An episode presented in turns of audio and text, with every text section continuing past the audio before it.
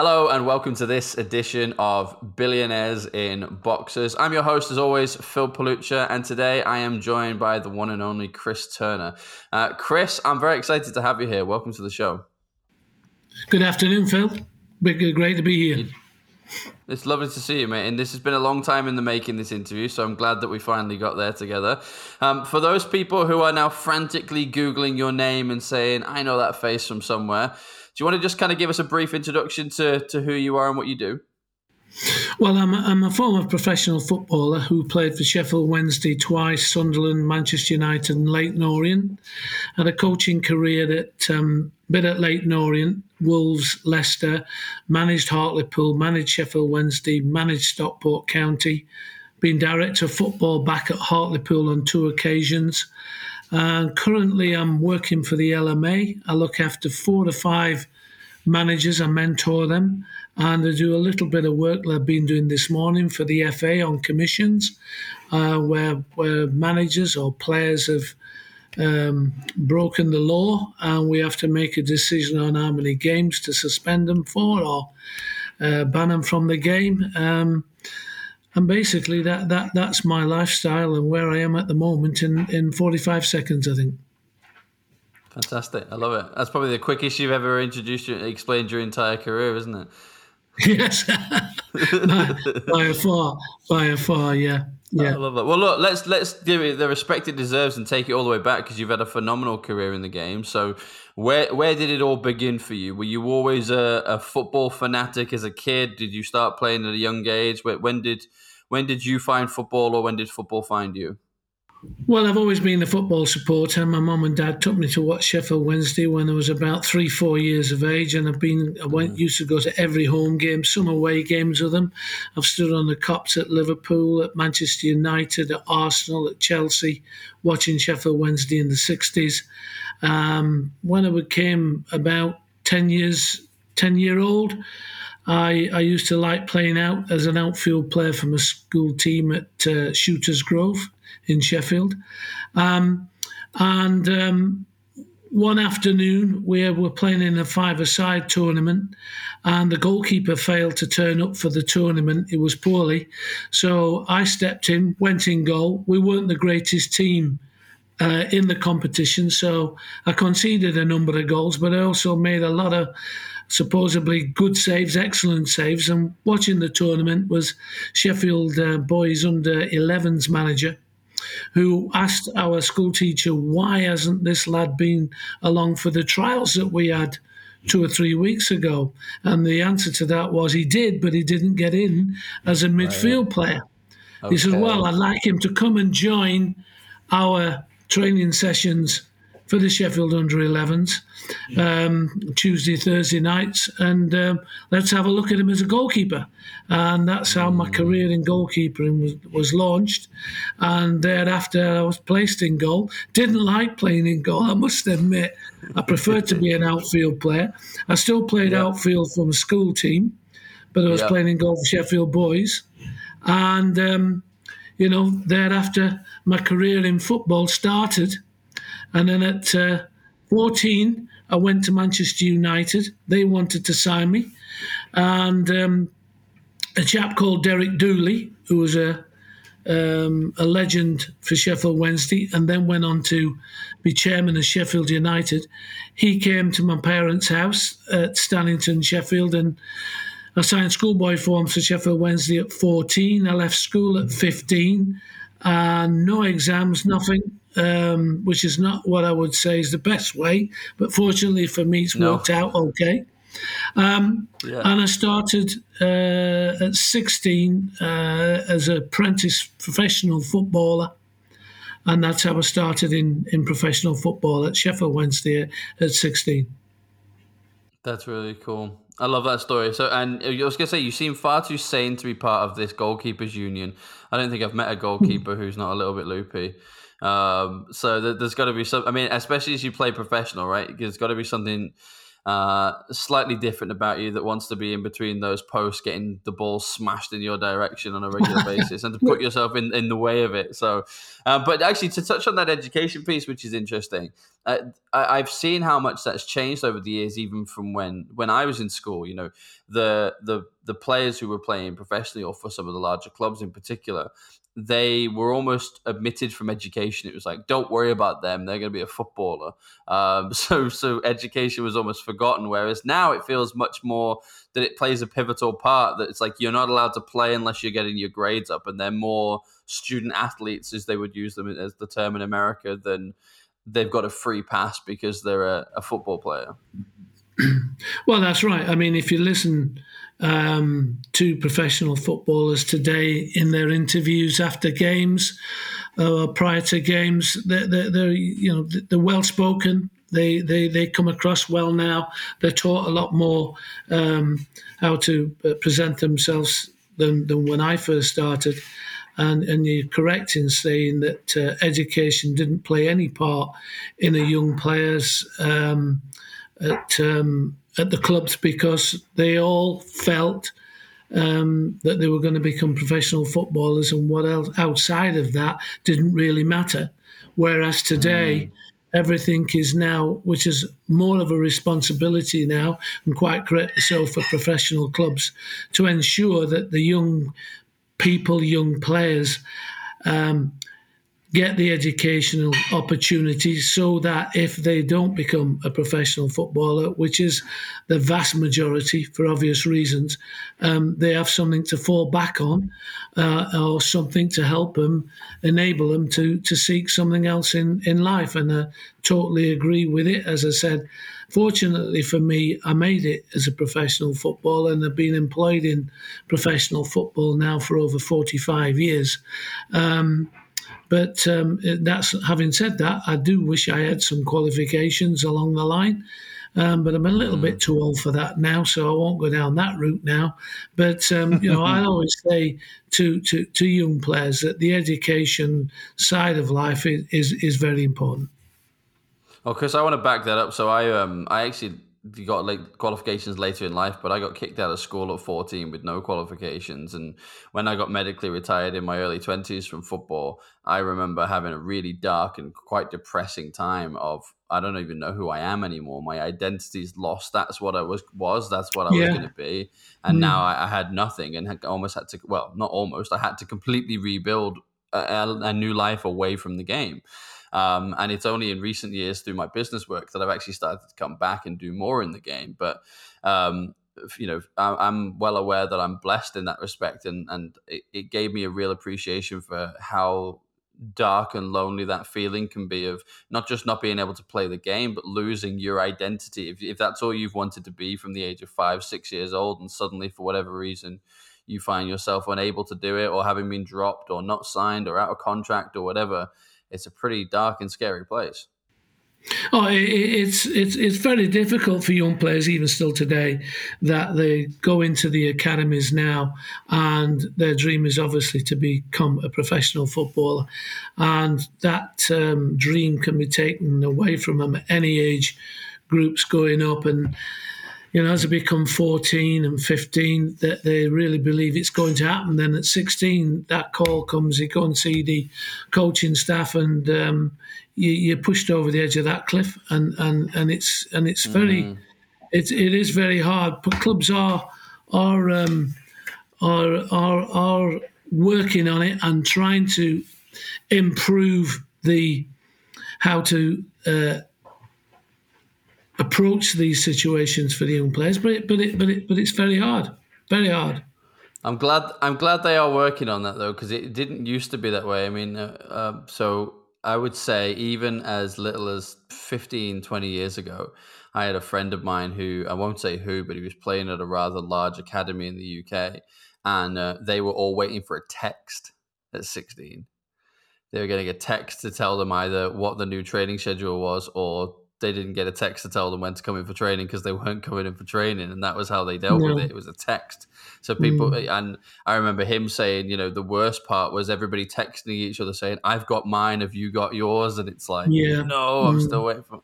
So I mean, so that's difficult. So I am glad that they're taking more more responsibility for that. Chris, before we move on to sort of player development and moving into managing um, your your managerial career, what was the highlight of your playing career for you? It doesn't even have to have been sort of the the the, the best moment, but what what's the moment that you're most proud of?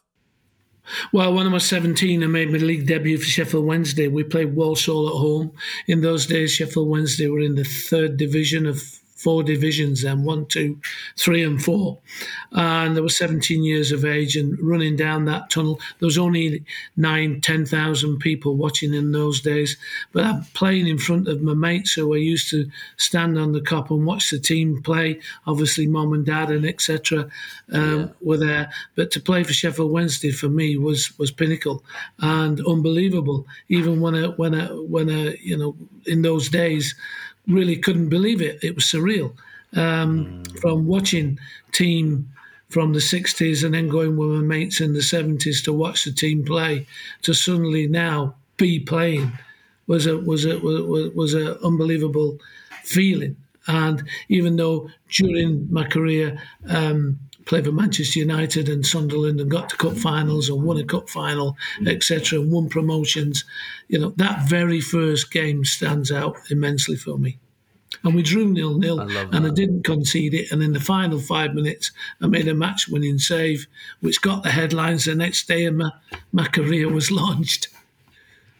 See, I love that, and it's and it's the team as well. It's your team, and I think that's that's that's always going to be special. Well, I mean, that, that's you know, imagine. I mean, I supported, I managed, I played, you know, uh, uh, for, for, for, my team, and it's uh, yeah. it's it's very rare, very rare.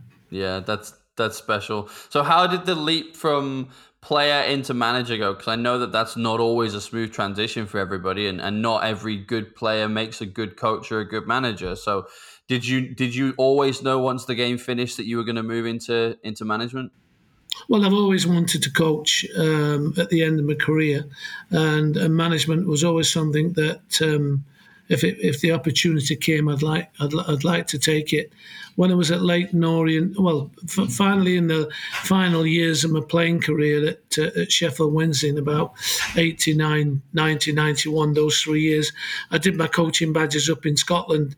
A good playing friend of mine, Gordon Strachan, at the time, we were mm-hmm. neighbours over in um, in Wilmslow in Cheshire. So I went to Scotland with him and I did my my A license and, and my B license, which in those days took three years. And um, when I went to Leyton Orient, um, after playing there for a couple of seasons, the manager asked me if I wanted to be the assistant manager, and and, and then my coaching career was was launched from there. When I left Leyton Orient, I was youth team coach at Leicester for 12 months um, with a, Emile Heskey, was one of my players at Leicester. Mm. And then Mark McGee, the right. manager, moved to Wolverhampton Wanderers. And I spent three and a half years at Wolverhampton Wanderers as a youth team coach there, coaching the likes of uh, Robbie Keane, um, um, Robbie Keane, Keith Andrews, Matt Murray, and Joleon Lescott who all went on to play internationally for the clubs, and we had a, a super team at Wolves at that time. Great, I love that. Do you know what's really fun about this? And we'll touch on some of the players that you've worked with because I know you've discovered some and worked with some some big names over the years. Um, I, I love that there's. Uh, life has almost supported you along the way with this, and that's what that's what happens when you're in flow, right? So you went and did your trial as a midfielder and didn't get it, and then somebody just so happened to be there to watch you play as a goalkeeper because someone didn't turn up for the game, and then you want to go into management, and and Gordon's a neighbor, um, I mean, and then has the ability to take you up to Scotland and provide you that. So, so I really like the fact that life has supported you with this. It clearly shows that you were meant to be in the game, and this is where you were supposed to be. So, life was you were swimming with the tide as opposed to against it, and I really like that. Well, that, that's right, and there's there's many there's many. Um, things when you look back in life and, and, and you didn't realize it at the time, but you, you do now. And you think, well, that yeah, luck plays a major part in in in in a lot of people who who are successful in whatever they do, whether it be in football or outside football. There'll be some sort of lucky um, situation that that helped him. Um, a lot, uh, you know, along the way. And and um, that particular morning, way back then, which is now uh, fifty odd years ago, um, if um, if um, Colin Beresford, who was a goalkeeper, had turned up that morning, who knows? I may never made a professional yeah. footballer. Who knows what? I don't know. But I always, I'm a great believer that, um, um, you know, if you're good enough, football will find you. And I say that many times to, to younger players and players.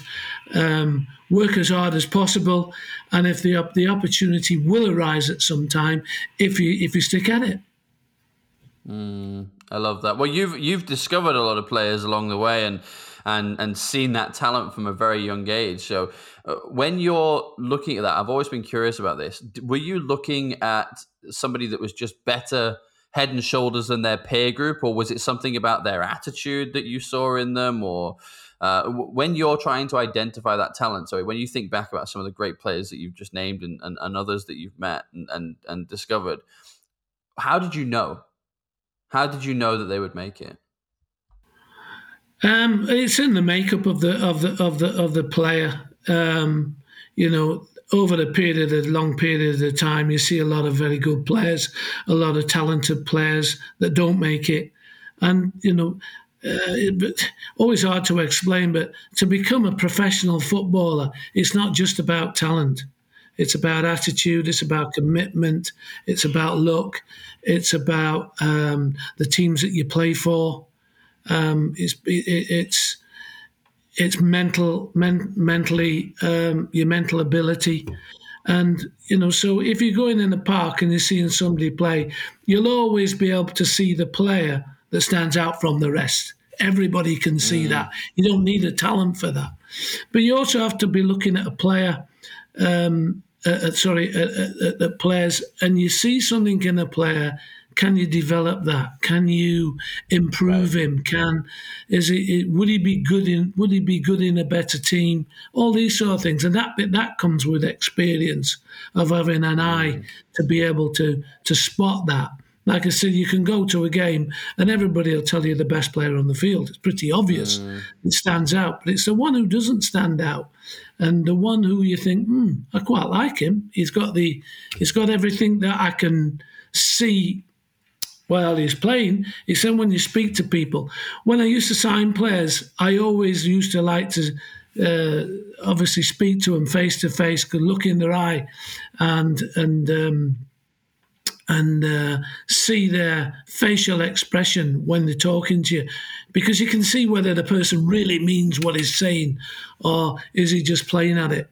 I always remember Chris Waddle when he was manager of Burnley he released a player called Kevin Henderson, a striker, who was a Northeast lad. And I used to like Northeast lads playing for Hartlepool because they had a feeling for the area. Very difficult to get somebody from down south to travel all the way up to the Northeast to play in League Two and um, convince sure. them to sign for the club. But Kevin Henderson was a local boy. He hadn't scored many goals. He'd only had a flirtation in the Burnley first team. And I spoke with Chris. He says, "Oh, Kevin works his socks off, gives everything every week. He just lacks the quality to be a first-team player at Burnley." He says, "But I can assure you, he'll give you everything." So the day I spoke to Kevin in my office, I was so impressed with him. He looked me straight down the eye and told me what he was going to do. He'll work his socks off. He'll do this. He'll do that. He'll listen. He'll develop.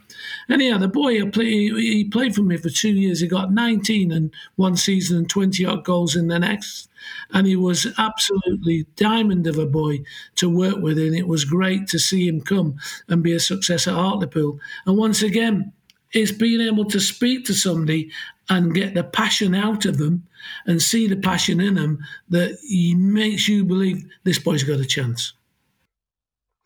Okay, so that that leads on to something quite interesting because I, I like to ask this question whenever I speak to managers. So when we're working with players like that, that's a dream, right? They they work hard, they they turn up on, on time for training, they put the graft in, they train as hard as they play. You know, they do what they say they're going to do, and, and I imagine he was a good lad to have around the dressing room as well, right? Salt of the earth kind of person. Yeah. What happens the other way? What happens when you have that toxic player or a bit of a prima donna who's a bit of a pain in the backside? How how as a manager do you handle that situation?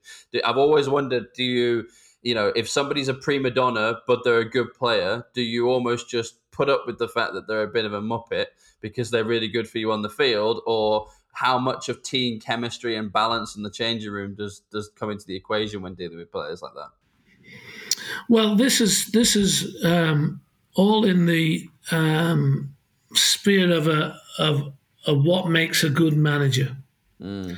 Now, when you go the coaching course, as I, as I, as I've said earlier, they they don't you, they can't teach you these experiences. No. So you then at some stage will come up against a player or players that um, aren't pulling the weight, aren't um, playing as well as what they should do, um, and and you've got to handle it. Where's your experience of of that? You haven't got it. No. So you learn on the job. Fortunately, when I was learning, I always used to, in my youth teams, I always used to coach them, train them, talk to them like first team players mm. because that's what they want to become.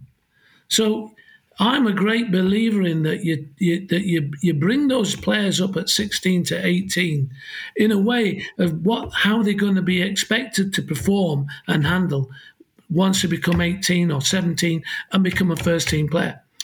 I started at 17 in the first team. I had two centre halves in front of me. If I didn't come out for a through ball, for a cross, or whatever, they absolutely lambasted me. They didn't turn around and look at me as though, oh, is he only a young kid and go, we've got to look after him. They were talking to me as though a 28 year old, 30 year old goalkeeper, and this is what they wanted me to do. Now, for me, right, sure. I have a sink or swim in that situation. So I learned a lot in my early part of my career of how to handle dealing with older players because I was the youngest sure. in the team, and that helped me.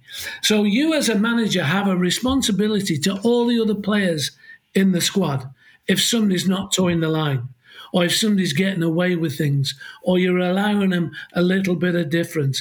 We had a boy who came to Hartlepool, a boy called Gordon Watson, who played for Sheffield Wednesday, Charlton, and he had a very serious injury, had to retire, and um, but he was a goal scorer, had to retire through injury.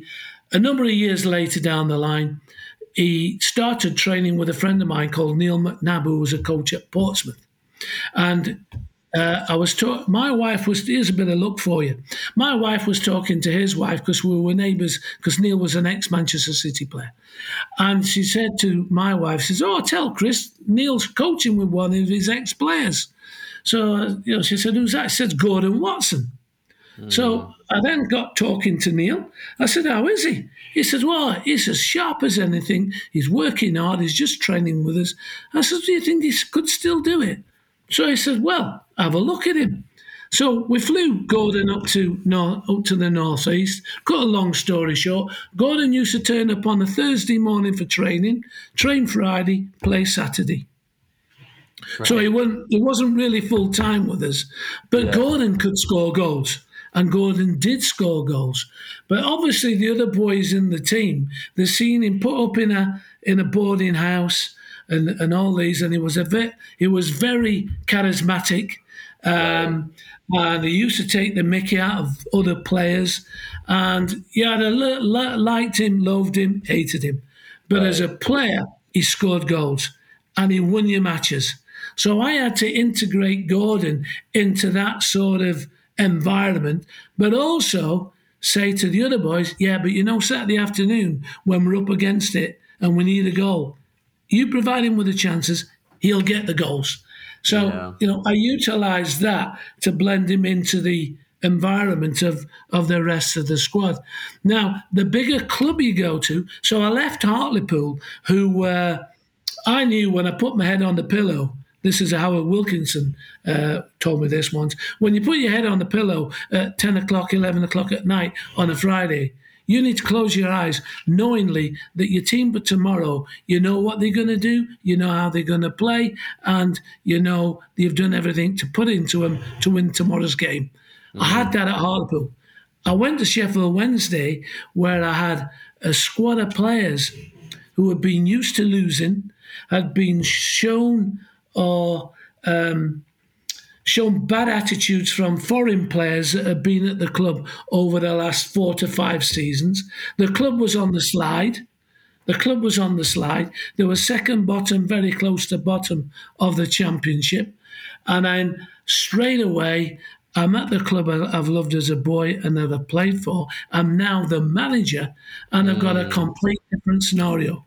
I had players that didn't want to train. I had players that couldn't train through the week, but were deemed fit enough to play on Saturday. Right. And so on and so on and so on. I was working to a routine at Hartlepool every Monday to Friday. All the players knew what they were doing, when we did it, how we did it, to the standard that's required which then transferred into Saturday afternoon, home or away, were winning matches because I left Hartlepool 14 points clear in League right. Two. Now gone to a team that's used to losing. And I had to learn on the job. And you have to learn mm. how to handle these players who are on a lot, lot more money than what they were the players at Hartlepool. And you either. Well, and you've inherited yourself, somebody else's squad, haven't you? And I inherited four managers, uh, players mm. who were still there. So I had to learn, and it was difficult. And um, you know, uh, some things, uh, and there's a lot that you can't say at the time because it's going to affect yeah. your dressing room. Yeah. And the performance on Saturday. The hardest thing for me as a manager was standing on the touchline at Hillsborough, playing against a smaller club than Sheffield Wednesday, but knowing that they've got a better team than what I've mm. got, unknowingly this is going to be a tough game where the fans turn up Sheffield Wednesday versus Plymouth. We're miles better than bigger club than Plymouth. We're miles of that, and then Plymouth go and play off the pitch because mm. Paul Sturrock at the time at Plymouth had got a hard working team similar to what I had at Hartlepool. Uh, now yeah. doing it against me at Sheffield Wednesday with a group of players who who, who, who were all over the place at that particular time. It's like that hard. saying, isn't it? hard work beats talent when talent doesn't work hard. So that's right. Um, so I like. I understand that. I wanted to ask you actually because I know I won't. I won't disrespect you by asking you who because I know that that's off territory. But I know you do a lot of mentoring at the moment for other managers as well across across different leagues, including yes. at the highest levels. So, did is that because somebody did that for you, or people did that for you, or did you not really have mentors? Because I know you've worked with some phenomenal managers and coaches over the years. Mm were they there to kind of mentor you through this learning process as a manager? Like when no. you were at Sheffield Wednesday, for example, did you have someone that you could call the likes of a, a Fergie or someone that you could pick up the phone and say, What the hell am I doing with this situation? Or, or were you just completely alone? No, I was a young manager. And when, when you're young, you, you think you can do everything. I'd, I'd right. come into management from youth team football, gone to Hartlepool, turned Hartlepool round from a team that were always second, third, fourth, bottom on the fringes of going out of the uh, football league. I turned them from being round to a team who always finished in the top six the next three years. Right. And then I left them with a team 14 points clear. So you mm. believe that you can do it again in your next job, even though the next job was bigger yeah. more pressurizing and everything, you still believe you can do it. Obviously, I've spoke to managers over the time when I was there, but no, I didn't have anybody really, or I didn't utilize probably managers that have worked with me in the past as a player. Now, I do look after managers now, and they can ring me up at any time, ask me any questions, or ask my advice, and that's what I do with, with these managers currently.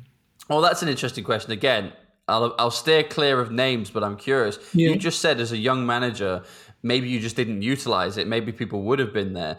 Do you still find that with young managers today? Is there still that that level of yes. well, I was a player and I was yeah. here and I've done it, and I, why am I speaking to this yes. guy? Like, do I need a mentor? Right? Yes. Yes.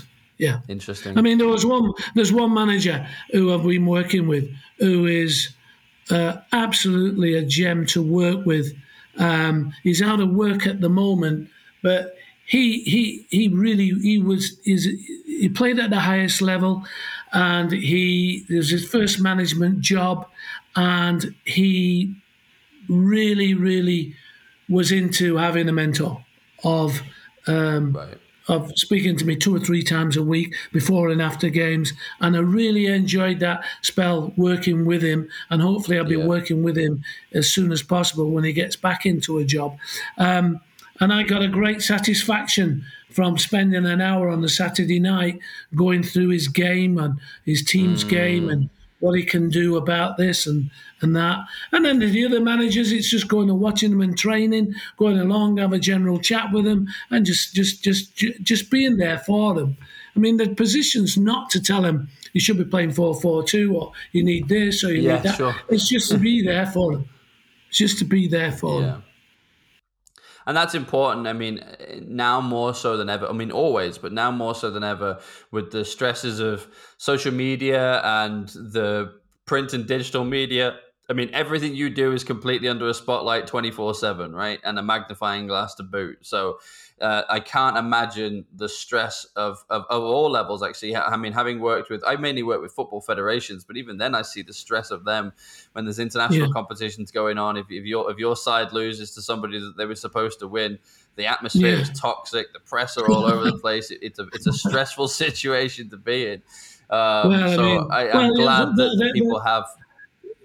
The thing for me is is. Um, uh, the expectations is always difficult. And, you know, whether you're Arsenal, Liverpool, Manchester City, or you're Torquay United and Scunthorpe, who are, the, who are now ex league clubs really struggling in, in, in, the, um, um, in the National League. And I was only watching last night a podcast of Scunthorpe fan who who now gone into right. Conference North.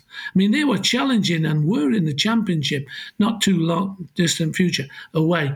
But when I played for Manchester United, I always remember we lost the very first game of the season away 1 0 at Arsenal, 55,000 people at Highbury, and we lost 1 0 to an 80 odd minute goal from Charlie Nicholas. We lost 1 0.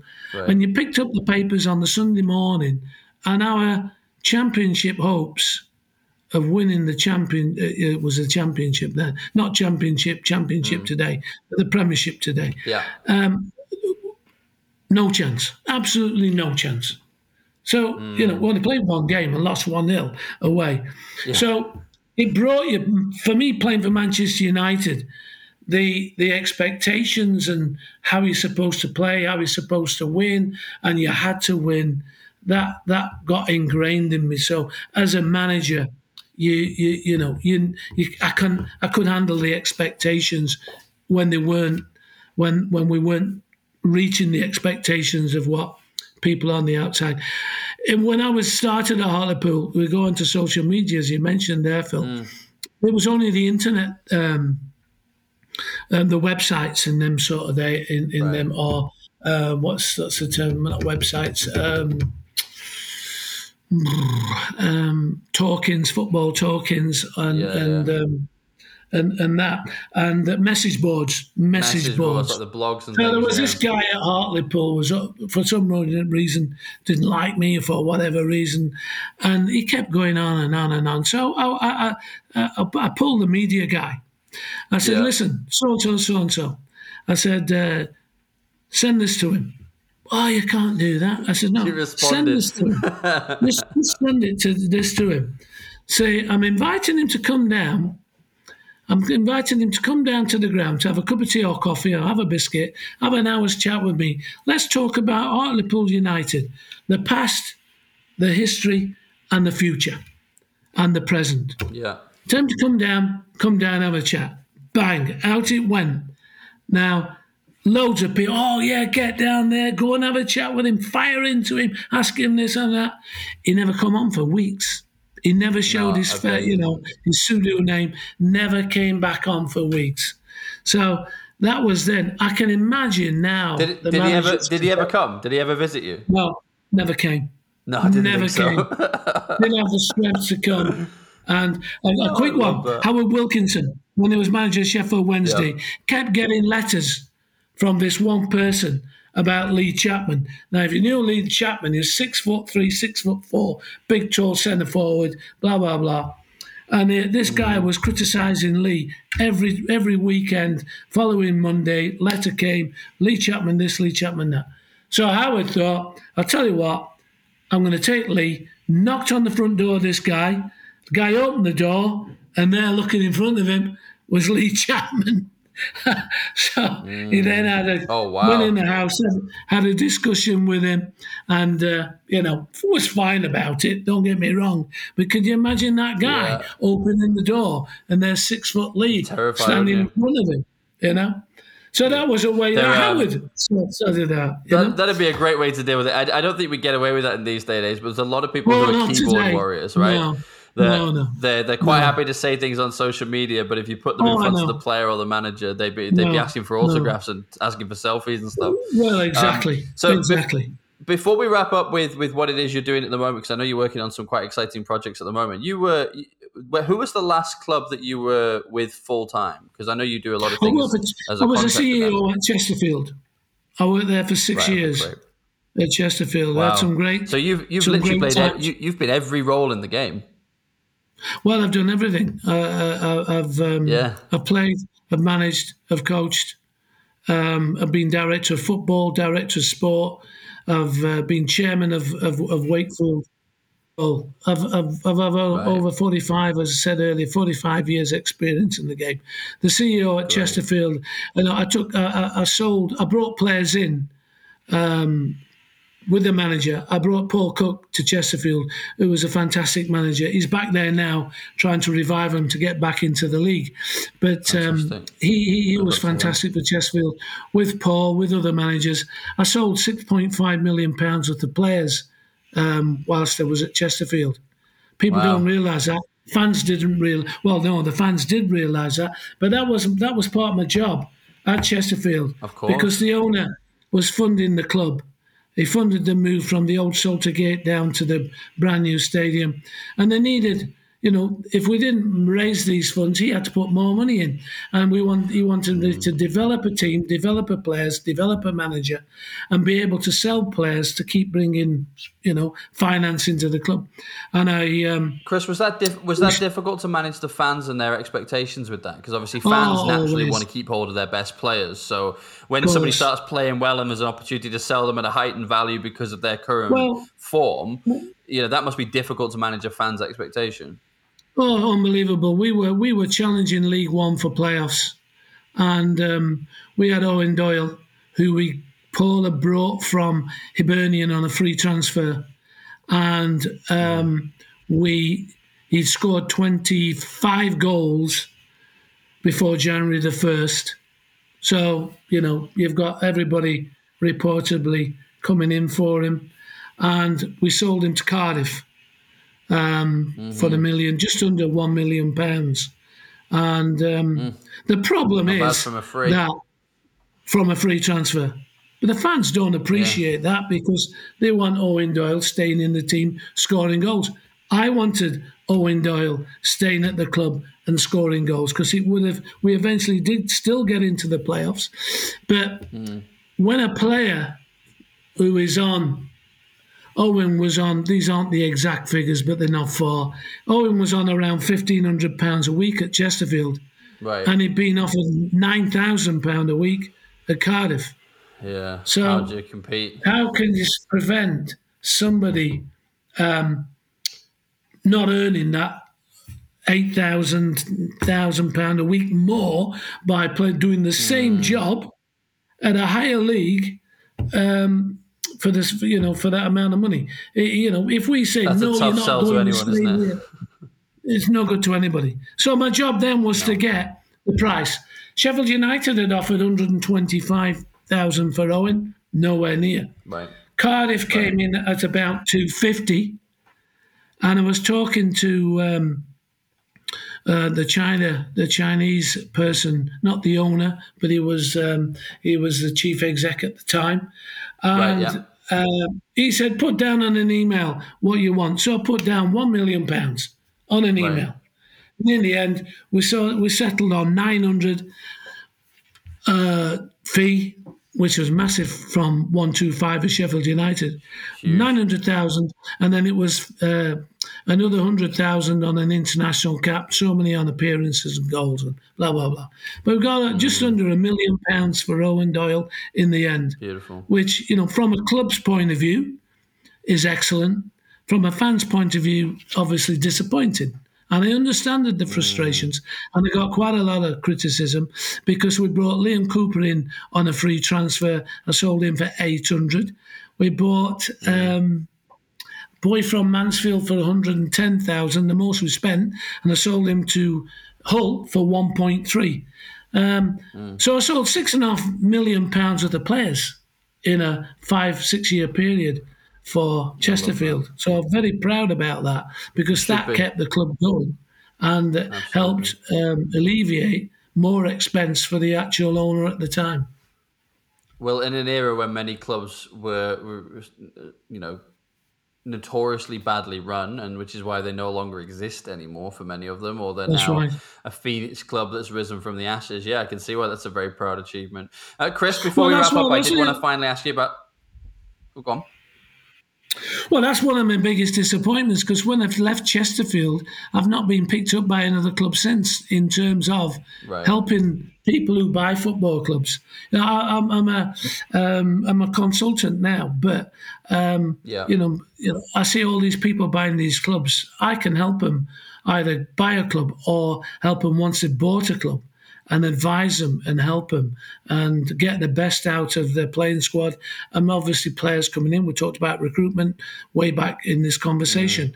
I can help a lot of people and I can save them money and I can make them money. And I just wish that people would give me a ring and give me the opportunity. Yeah, you know what? Uh, often it's a visibility thing, right? It's like out of sight, out of mind. Yes.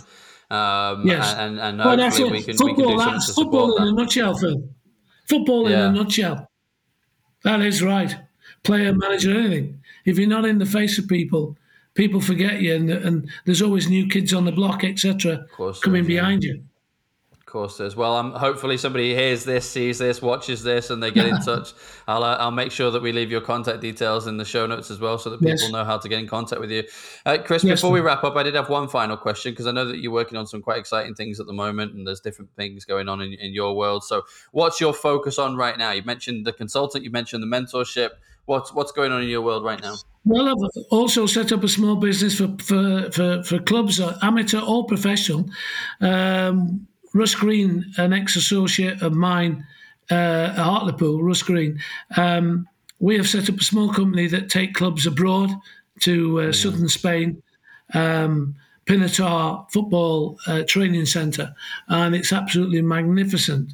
I've got brochures and everything. So if there's any professional or amateur clubs that want to take their players abroad, pre-season, mid-season, end of season, whatever. We've got a great facility that we work with for the players to develop uh, and obviously develop your team for the uh, oncoming season.